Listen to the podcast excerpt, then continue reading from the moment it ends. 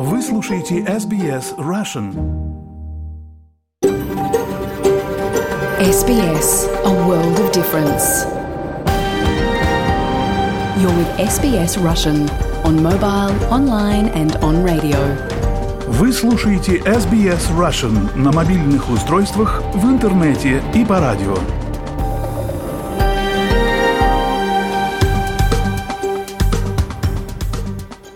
Добрый день! Понедельник, 23 октября, полдень. Вы слушаете программу SBS на русском языке. В ближайший час для вас в прямом эфире работает Виктория Станкеева и я, Лера Швец.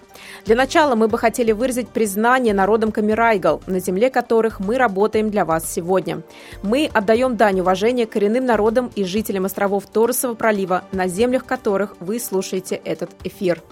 Сегодня в программе конце прошлой недели президент России Владимир Путин посетил Китай и в рамках визита провел переговоры с председателем КНР Си Цзиньпином.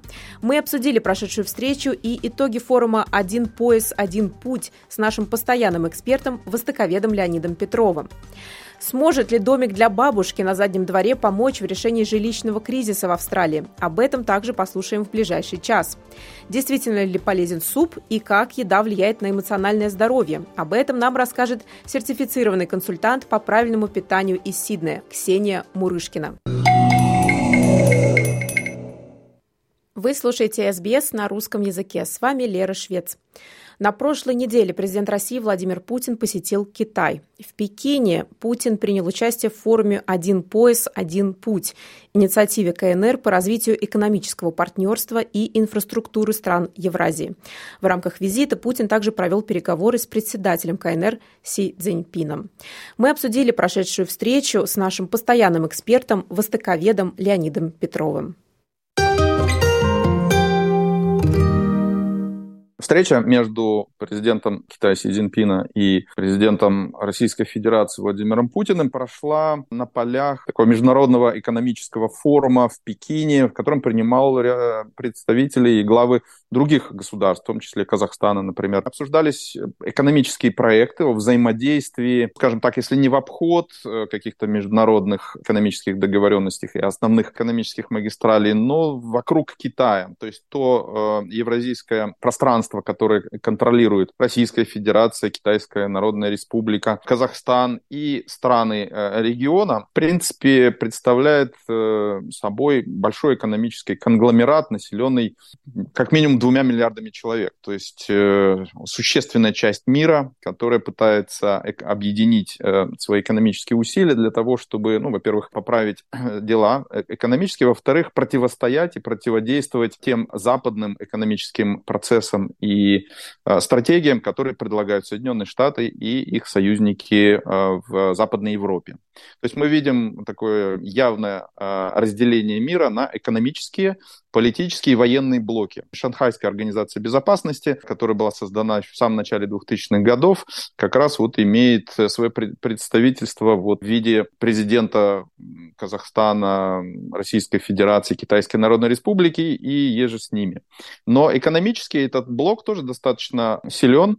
Если раньше речь шла о странах БРИКС, то есть включая Бразилию, Южную Африку, то в данном случае как раз главы государств Евразийского континента обсуждали вопросы экономического взаимодействия. Что конкретно, о чем договорился Владимир Путин с Си Цзиньпином? Россия пыталась возобновить переговоры о продаже газа, именно проект э, «Силы Сибири-2», то есть э, строительство газопровода, который бы в дополнение к «Силе Сибири-1» мог бы продавать эксклюзивно э, Китаю дополнительные объемы газа не э, увенчался успехом.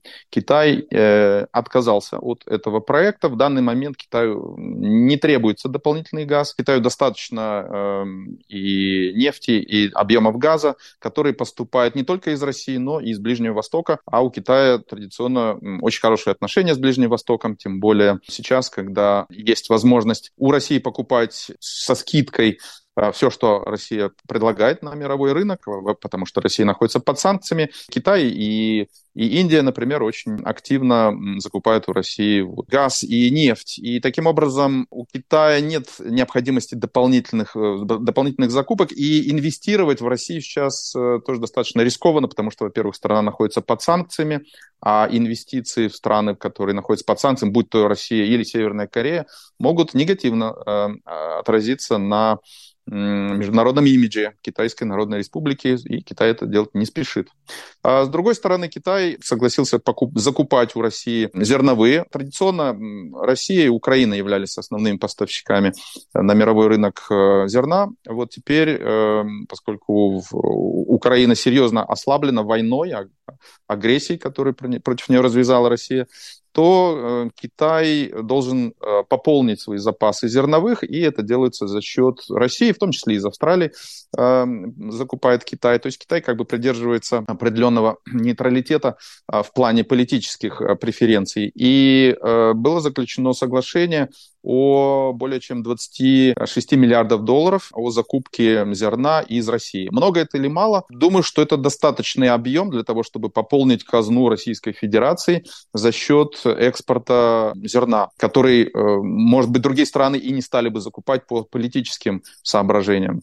Так что для России это хорошая новость, э, но думаю, что Путин и э, его министр э, внешней торговли остались недовольны тем, что Китай отказался закупать у России газ дополнительно. Поэтому, скажем так, э, встреча прошла э, продуктивно, но не все ожидания оказались выполненными. И несмотря на то, что вот интервью, пресс-конференцию, которую давал Владимир Путин о этой встрече, говорил о том, как дружески они пили чай с Си Цзиньпином в течение трех часов и о чем они говорили, я думаю, что речь шла не только о зерне, я думаю, что, скорее всего, всего, речь шла и о Ближнем Востоке, в том числе э, войне в Израиле. Я думаю, что обсуждались вопросы и э, дальневосточного планирования, и провинции Тайвань, который Китай планирует рано или поздно включить в состав Китайской Народной Республики. Так что, думаю, Китай наверняка испытывает необходимость в поддержке Российской Федерации, э, по крайней мере политической,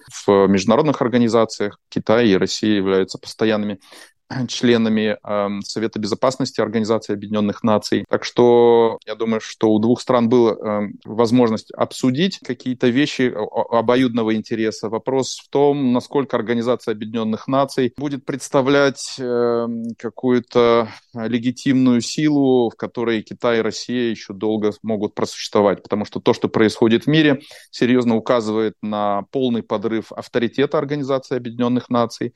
И рано или поздно Россию как агрессора могут исключить э, из Совета Безопасности.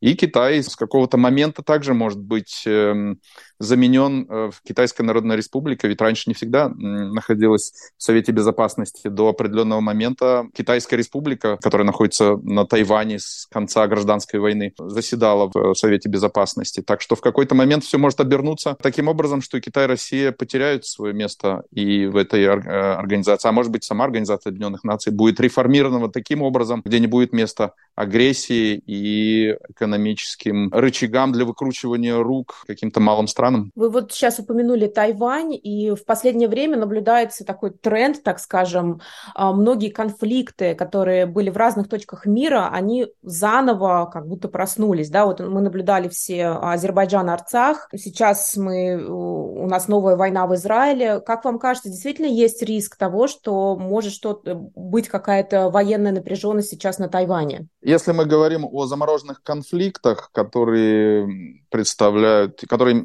которые мы можем найти чуть ли не во всех точках планеты, имеют э, корни, которые произошли вот в самый момент основания Организации Объединенных Наций. Будь то конфликт в Израиле. Сам конфликт произошел от, в момент решения образования израильского государства в 1947 году, то есть буквально через год после основания Организации Объединенных Наций на Ближнем Востоке были посеяны зерна вот конфликта, который мы наблюдаем вот за прошедшие 70 с лишним лет. В 1948 году, когда Корейский полуостров значит, был разделен на две фактически равные части, Северная и Южная Корея также является результатом решение Организации Объединенных Наций о проведении сепаратных выборов в Южной Корее отдельно и в Северной Корее выборы тоже прошли отдельно. С тех пор война на Корейском полуострове так и не прекращена. В 1949 году, когда война гражданская в Китае закончилась эвакуацией партии Гаминдан, националистическая партия во главе с Чан Кайши, которые проигрывали эту войну, они высадились на острове Тайвань, и с тех пор Китайская республика до сих пор отдельно существует от Китайской Народной Республики. Так что мы видим те непродуманные э, решения, которые э, были сделаны и зафиксированы э, в конце 40-х годов прошлого столетия, сейчас могут заново обернуться серьезным конфликтом уже с применением ядерного оружия, потому что и у Китая, у Северной Кореи, у Ирана, который фактически ведет руками э, Хамаса войну с Израилем, у которого тоже есть ядерное оружие, могут в любой момент им воспользоваться. Как вам кажется, Китай займет какую-то определенную позицию в отношении вот нынешнего нового конфликта между Израилем и Хамас или будет оставаться в тени? Китай очень осторожную политику проводит, что, собственно, правильно. Китай не хочет э, быть в антагонистических отношениях э, ни с одним лагерем, ни с другим и старается проводить политику торговую, гуманитарной помощи, экономической помощи для того, чтобы оставаться позитивным партнером в глазах фактически любых э, групп, каких-то стратегических группировок. И это связано с тем, что благополучие и стабильность Китая зависит от его торговых отношений.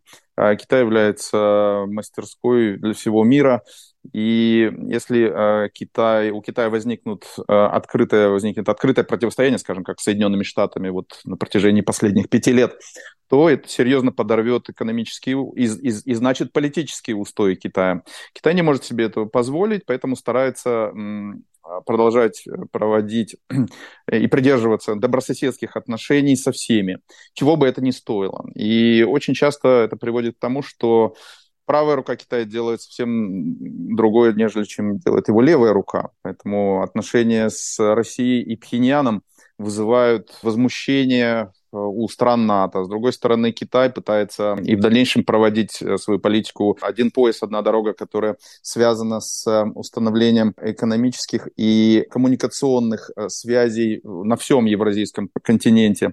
И за счет этого Китай обещает очень много и странам Ближнего Востока в плане инвестиций, торговых, транспортных и телекоммуникационных проектов, что вызывает большие вопросы у союзников Пекина в Москве и в Пхеньяне. Так что та политика, которую проводит Китай, с одной стороны, направлена на поддержание э, таких стабильных э, взаимовыгодных э, отношений с этими странами, но с другой стороны, он, скажем, подрывает доверие к той политике, которую Китай проводит по отношению к его же союзникам.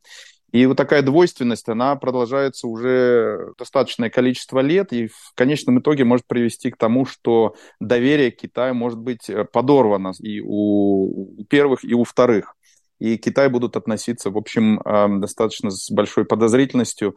Хотя, может быть, Китай это не очень страшит, потому что Китай рас, рассматривает и планирует, горизонт планирования у Китая рассматривается не годами и даже не десятилетиями, а столетиями, веками. Собственно, об этом и говорил президент Китайской Народной Республики Си Цзиньпин в своей встрече с Владимиром Путиным, которая вот прошла несколько дней тому назад и была посвящена торгово-экономическому сотрудничеству один пояс, один путь на евразийском континенте, который сейчас вот сотрясают войны и экономические катаклизмы.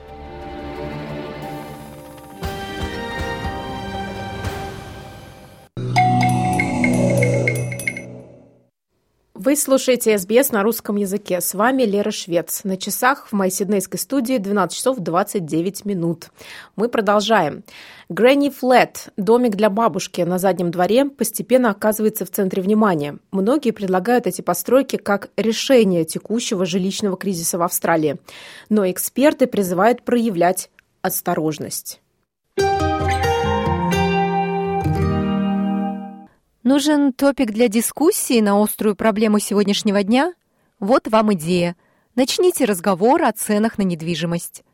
Похоже, что у каждого есть своя теория о причинах проблемы и свое решение. Общепринято считать, что цены на недвижимость растут из-за недостатка жилплощадей. Текущие прогнозы показывают дефицит более чем в 100 тысяч жилплощадей в ближайшие пять лет. И главный дефицит будет наблюдаться в Мельбурне, Сиднее и Брисбене. Новые исследования показывают, что одним из способов борьбы с этой новой проблемой недостатка жилья является старое решение – GrannyFlat. CoreLogic – известная компания, анализирующая данные рынка недвижимости. Ее специалисты определили более 655 тысяч участков, подходящих для таких маленьких домиков в Мельбурне, Сиднее и Брисбене. Фраза «granny flat» – это классический австралийский жаргон. Под этим термином понимается отдельно стоящий, полностью оснащенный всем необходимым домик, второе жилье, обычно для одного или двух человек, размещенный, как правило, на территории основного дома. Его часто используют для размещения пожилых родителей, отсюда и название. Зоран Талески, менеджер по продажам Granny Flat Solutions, компании, которая строит подобные домики на профессиональном уровне. Он говорит, что с течением времени портрет основных их заказчиков изменился. Когда мы начинали, это были в основном инвесторы. В наши дни это многосемейное проживание. По мере роста цен на недвижимость доступность жилья начинает снижаться, и это является следующим лучшим решением.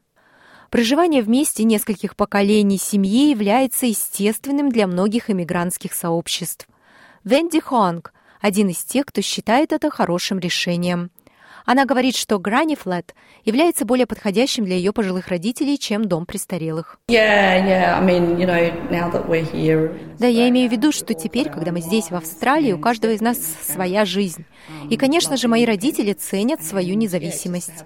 И иметь отдельное жилье, но близко, чтобы можно было их отвезти по магазинам или к врачам, это очень удобно.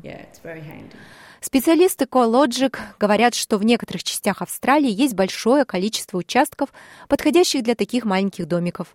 Например, в Сиднейском районе Северных пляжей, а также Кейси и Монаш в Мельбурне. Есть возможности для этого и за пределами крупных городов. В таких местах, как Central Coast Нового Южного Уэльса, Монинтон Пенинсула в Виктории и Логан и Моттон Бэй в Квинсленде.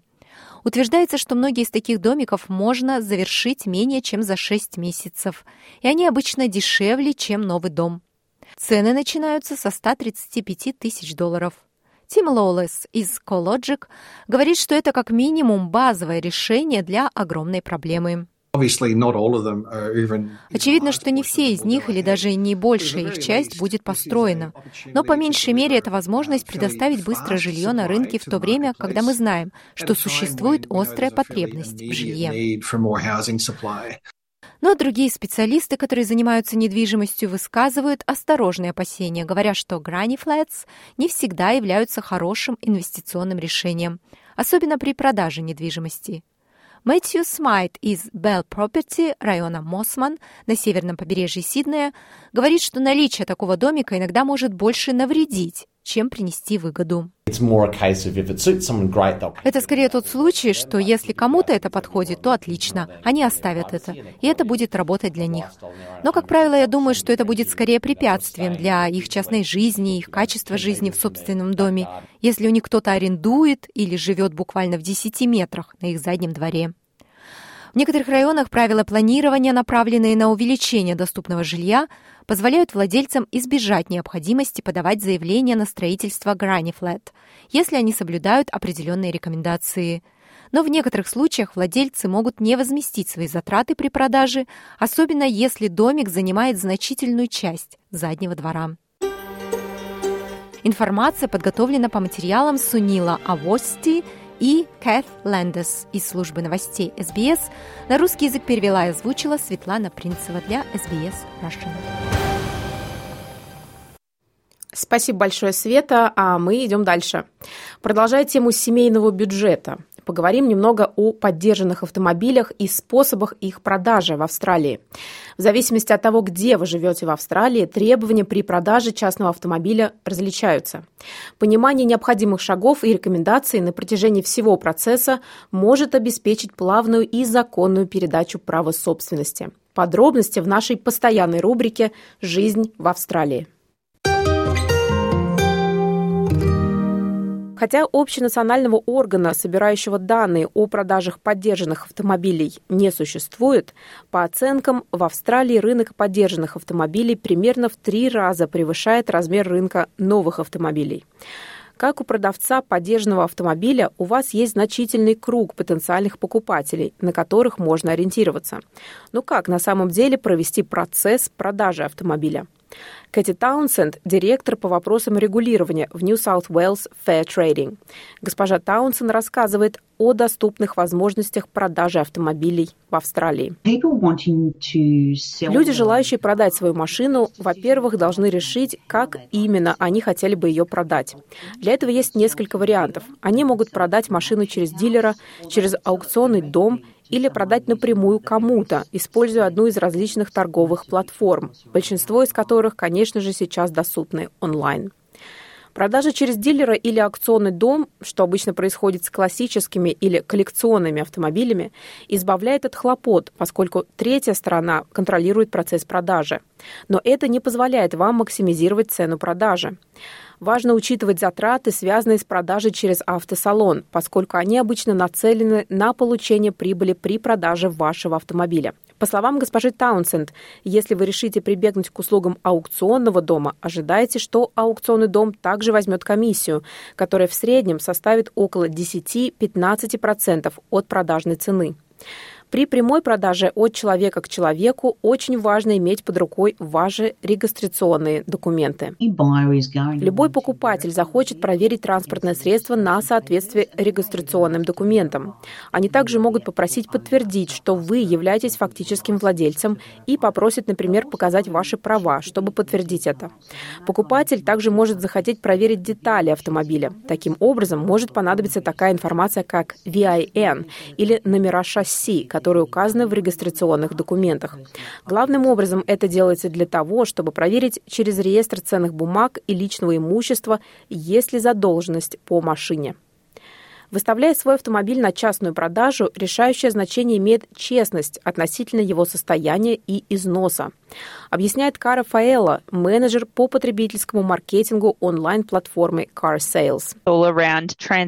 Важна прозрачность. Будьте честны и откровенны в разговоре и в разделе комментариев к вашему объявлению об истории автомобиля и любых недостатках, о которых покупателю важно знать. Это действительно поможет, когда вы в конечном итоге встретитесь с потенциальными покупателями лично для проверки автомобиля. Это просто поможет избежать неприятных сюрпризов. Своевременное реагирование на запросы потенциальных покупателей также в ваших интересах, поскольку это увеличит ваши шансы на быструю и успешную продажу. Прежде чем устанавливать цену, важно провести исследование. Цена во многом будет определять уровень интереса, который вы привлечете со стороны потенциальных покупателей говорит госпожа Фаэла. Покупатели заинтересованы, они проводят исследования предложений на рынке. Если вы серьезно настроены продавать, постарайтесь оценить свой автомобиль в рекомендованном диапазоне, который будет примерно соответствовать истинной рыночной стоимости, чтобы помочь вам привлечь интерес. Следующий совет касается переговоров. Есть покупатели, которым нравится возможность договориться о цене. Поэтому всегда стоит учитывать это при установлении цены. Если можете, оставьте немного возможностей возможности для маневра в своей цене, чтобы можно было вести переговоры. Алекс Форест, менеджер по транспортным средствам и топливу Королевского автомобильного клуба RAC в Западной Австралии. Он считает, что выполнение механического ремонта автомобиля перед его продажей может повлиять на запрашиваемую цену и переговоры с потенциальными покупателями. Часто это можно увидеть и в рекламе. Машина только что прошла техобслуживание, у нее новые шины, и это поможет потенциальному покупателю быть предрасположенным в отношении автомобиля, который он собирается купить. Обратной стороной было бы то, что покупатель мог бы сказать, послушайте, тут нужны новые шины, новый аккумулятор, выхлопная система, тормоза или что-то еще. Идите и почините их, а когда все будет готово, возможно, мы сможем договориться о цене. Но я не собираюсь смотреть на машину, пока вы это все не почините. Однако внесение дополнительных обновлений и модификаций не всегда необходимо и не обязательно является самым разумным решением при продаже автомобиля. Если речь о багажнике на крышу, арматуре, колесах и шинах большего размера или о других надстройках, то, как правило, они на самом деле не увеличивают стоимость автомобиля. Только если покупатель сам действительно не хочет иметь эти вещи, которые могут побудить его заплатить за это немного больше. Но, как правило, все те дополнения и опции, которые вы можете купить на вторичном рынке, не увеличивают стоимость автомобиля, особенно если покупателю приходится снова модифицировать автомобиль, чтобы он был таким, каким он был раньше. Одним из потенциальных недостатков частной продажи для некоторых людей является дискомфорт, когда потенциальные покупатели приходят к ним домой, чтобы осмотреть и протестировать автомобиль. Госпожа Фаэла предполагает, что есть способ решить эту проблему, поделившись своим собственным опытом, когда она решила, что член семьи будет присутствовать при продаже машины. Это еще один небольшой совет. С вами может быть друг или член семьи. При тест-драйве вы можете договориться о встрече с покупателем в общественном месте, например, на парковке торгового центра, где вокруг много людей. Вы можете попросить оставить у вас ключи от машины, на которой он приехал на встречу с вами, или даже его водительские права в качестве меры безопасности во время тест-драйва. Также вы можете пройти тест-драйв вместе с потенциальным покупателем и сидеть рядом на пассажирском сидении.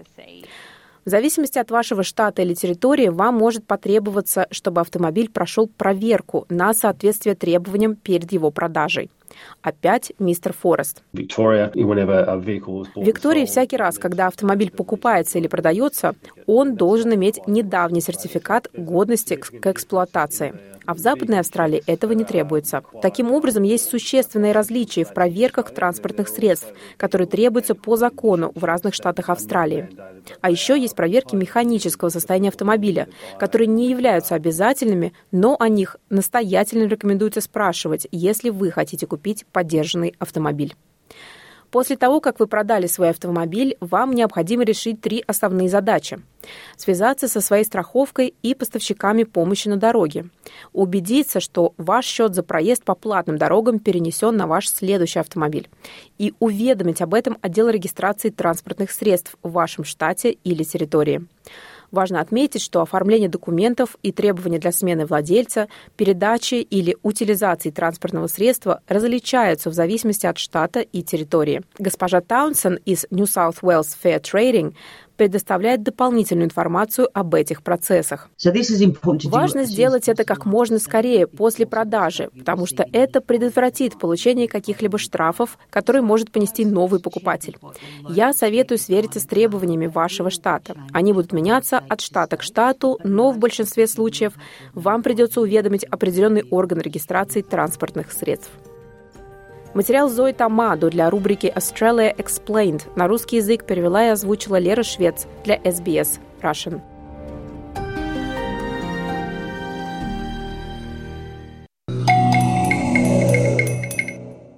Вы слушаете SBS Russian, с вами Лера Швец. Машины мы с вами обсудили, Granny Flats тоже. Напоследок давайте поговорим о здоровье. Как еда влияет на эмоциональное состояние? Чем заменить вредные сладости? Полезны ли действительно супы, а картофель? Действительно ли молоко вредно всем взрослым? Эти и другие вопросы Виктория Станкеева задала Ксении Мурышкиной, сертифицированному консультанту по правильному питанию из Сиднея.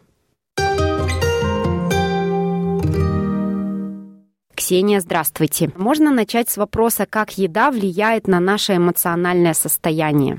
Наше эмоциональное состояние очень сильно влияет на еду тоже.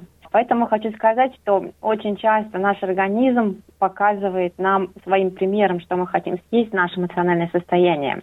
Поэтому едой мы тоже можем его изменить и сделать наше тело более здоровым, а наш разум и наше настроение более счастливым.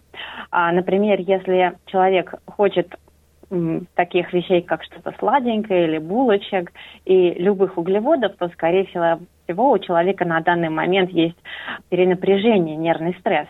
Поэтому если мы будем заменять потихоньку эти неправильные углеводы, как булочки и сладкое, на более правильные, как овощи, фрукты, то наше эмоциональное состояние будет выравниваться. То есть нам будет меньше хотеться сладкого, и наше настроение будет более радостным. Правильное питание, оно само по себе включает в себя не только пищеварение, но еще наше эмоциональное состояние. А когда я жила в России, я помню, у нас часто была такая, пойдем попьем чай с чем-нибудь вкусненьким. И вот эта вот привычка, чай с тортиком или пироженкой или печеньем каким-то осталась? Как от нее избавиться? Ну, во-первых, чай, да, это самый ужасный прием пищи, потому что он никогда не приходит один, а всегда приносит с собой экстра ненужные калории. Но, с другой стороны, когда мы ходили пить чай, мы опять же пытались себя успокоить и дать себе возможность отдохнуть. Первое, что нужно сделать для себя, это понять, если я решил пойти попить чаю, то, скорее всего, я просто устала, мне нужна передышка. Если не чувствуется голод, а просто желание вкусненького и чайку, можно попить воды и попробовать заняться чем-то другим. Это, возможно, почитать книгу, либо сделать модные сейчас медитации, либо это можно даже посмотреть немножко свой iPad, может быть, пролистать Instagram, сделать себе перерыв, отдохнуть на несколько минут. И если после этого все еще есть желание пойти попить чай с чем-нибудь вкусненьким, эти сладости можно заменить на сухофрукты, которые мы, в принципе, все привыкли, когда жили в России. Сухофрукты были достаточно распространены. Это сухие яблоки, груши, курага. Их можно употреблять вместе с чаем на перекус, чтобы заменить конфетки и печеньки. А сколько их можно?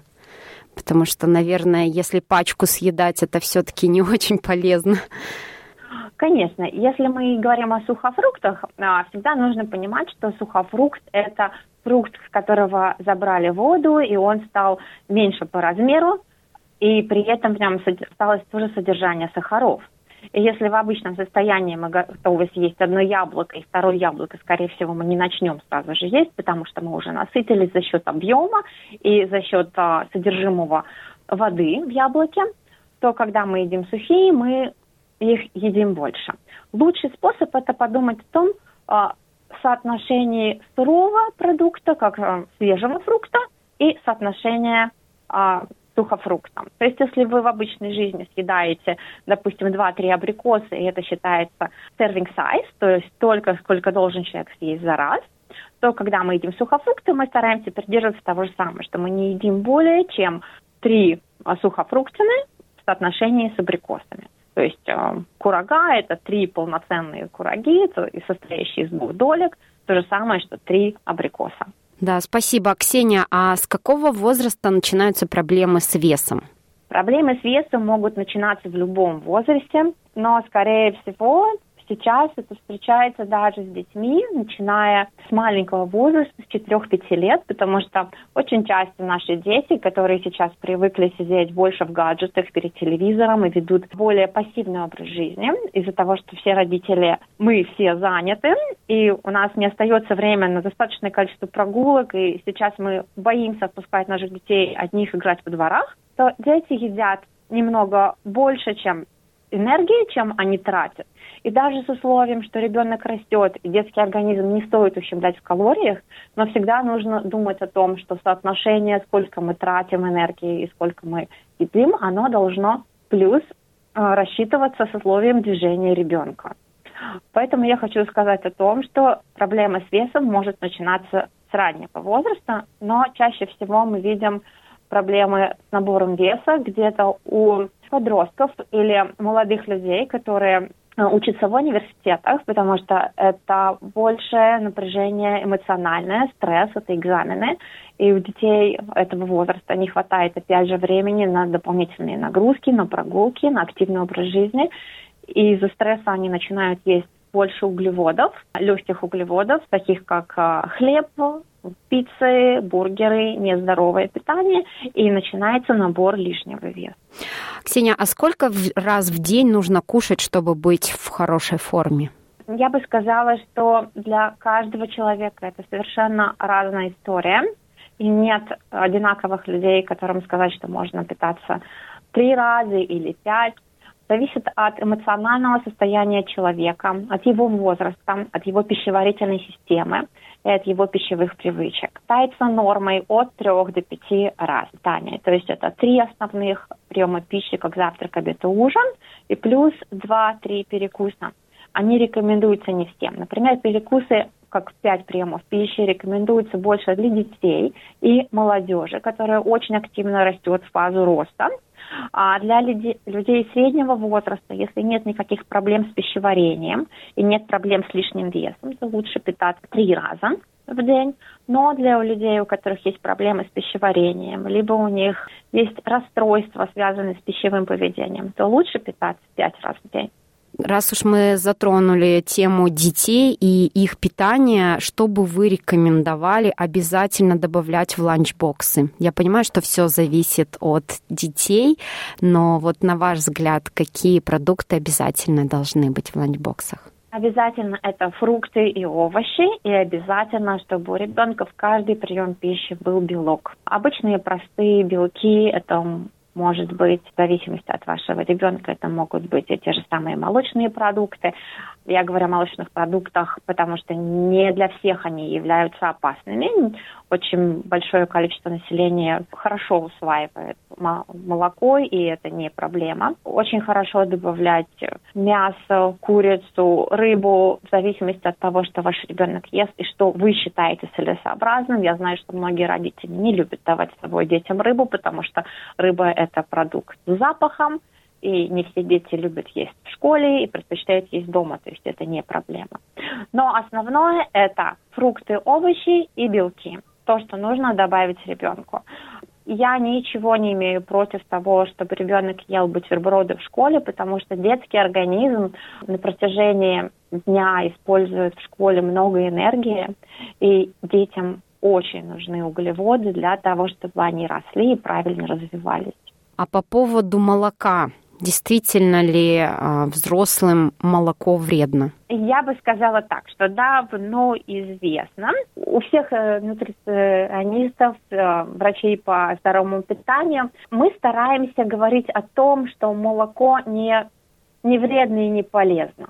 Молоко – это продукт, который может быть использован у людей, у которых оно хорошо усваивается и переваривается для взрослого человека с возрастом молоко становится менее важно. Если для ребенка это молоко, оно более полезно, хотя, опять же, есть исключения, когда и в детском возрасте оно не полезно. Надо смотреть просто на себя, на свое отношение, на реакции своего организма. Потому что если даже мы будем говорить не о молоке, а о том же яблоке, да, и всем известная поговорка «одно яблоко в день и будет держать вас подальше от докторов», это такая очень распространенная ошибка, потому что у каждого человека есть свои особенности, и для кого-то яблоко в день, оно может быть, конечно, не смертельно, но оно может доставлять ужасное количество дискомфорта и проблемы и стрессы, и проблемы с пищеварением, и проблемы в личной жизни, потому что если наш организм не усваивает на 100% то, что мы в него вкладываем, то наш организм просто устает, и мы уже ведем себя в обществе иначе. Мы отстраняемся от общества, мы более уставшие, мы меньше можем делать и. Это то же самое с молоком. Если вы наблюдаете у себя хоть малейшие проблемы с молоком, его усваиваем, то лучше вам от него отказаться и посмотреть, как вы будете без него, чем употреблять его просто потому, что его позиционируют как хороший источник белка и кальция. Есть другие источники белка и кальция других продуктов. Да, еще один вопрос, который многих интересует. Я знаю, что старшее поколение всегда говорит о том, что нужно чаще кушать супы. И в России всегда говорили, что супы нужно как минимум один раз в день кушать. Вот согласны ли вы с этим утверждением? Мы, о супах мы говорим вот именно о привычных нам борщ, щи, не знаю, рассольник, то есть вот о таких супах, к которым мы привыкли с детства, если выросли в России или в странах СНГ. Mm-hmm. Супы сами по себе, я не могу сказать, что это очень-очень полезная вещь. Ведь э, суп в нашем детстве это просто очень удобный, достаточно калорийный способ приготовления пищи. И насколько все мы жили, у нас были совсем, допустим, другие условия за окном, да, у нас было более холодно, и поэтому суп был очень хороший, согревающей пищей. Живя сейчас на данный момент в Австралии, суп зимой в моей семье и в нашем доме, он всегда присутствует. Конечно, не каждый день, просто потому что нам это привычно, и мы это любим. Но если у вас нет времени и нет желания готовить суп, это совершенно не обязательно, потому что суп в основном это ведь жидкость и плюс это белки, э, углеводы и жиры. Если вы и ваши дети пьют достаточно жидкости в течение дня, то получается вы полностью покрываете все недостатки. То же самое, как и в супе суп – это просто жидкость, та, которая добавляется в наш организм, потому что у нас всех не было привычки пить много воды. Я, насколько помню, в моей семье и у семьи моих эм, друзей не было такой привычки, чтобы дети даже летом ходили. Да в школах не было питьевого режима и не предлагали пить. Только на перекус давали стакан компота, либо кофе или чая. Суп это был а, вариант восполнить дефицит воды. Спасибо. И как раз вопрос о том, сколько нужно пить воды в день. Спорный тоже. А, да, опять же, этот вопрос очень спорный. Э, я считаю, по мнению, которое высказывают очень много ученых, что пить очень много воды не нужно. Мы стараемся иногда смотрим э, всякие рилс, тиктоки, где говорят о двух и трех литрах воды, но всегда нужно рассчитывать на свое тело и настолько, насколько ему это приятно и комфортно.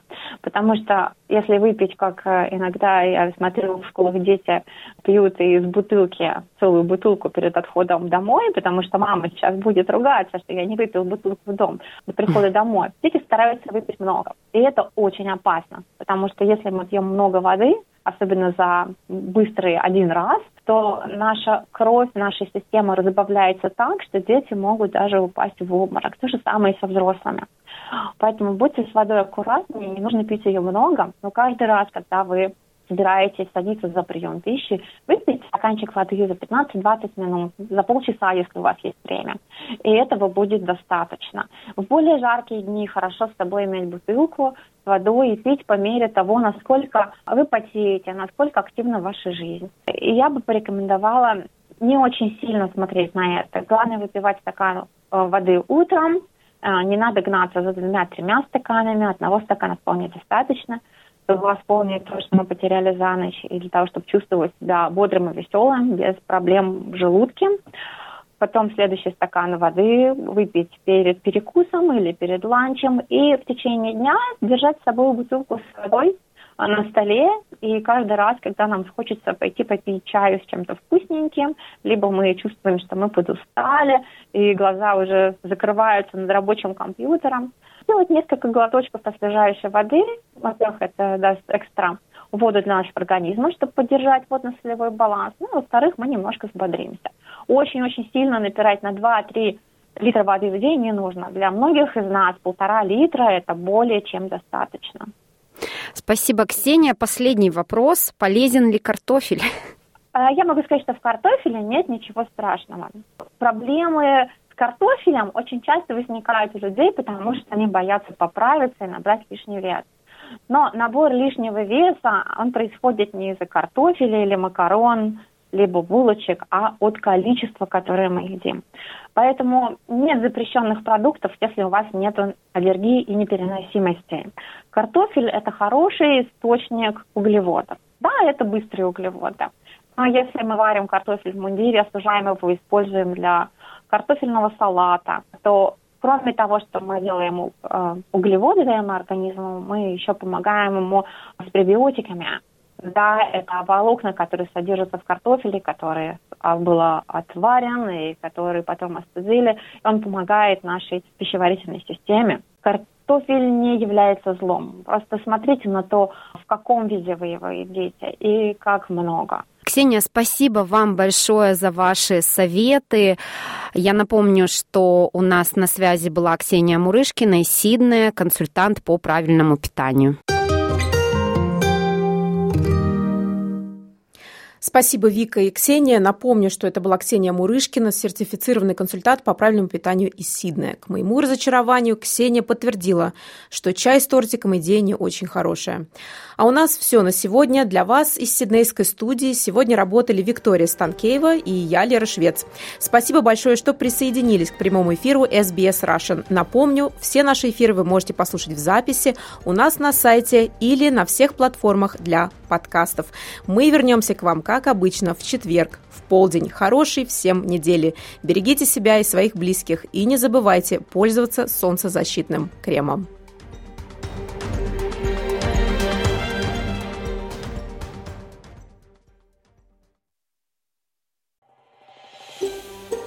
Хотите услышать больше таких историй? Это можно сделать через Apple Podcasts, Google Podcasts, Spotify или в любом приложении для подкастов –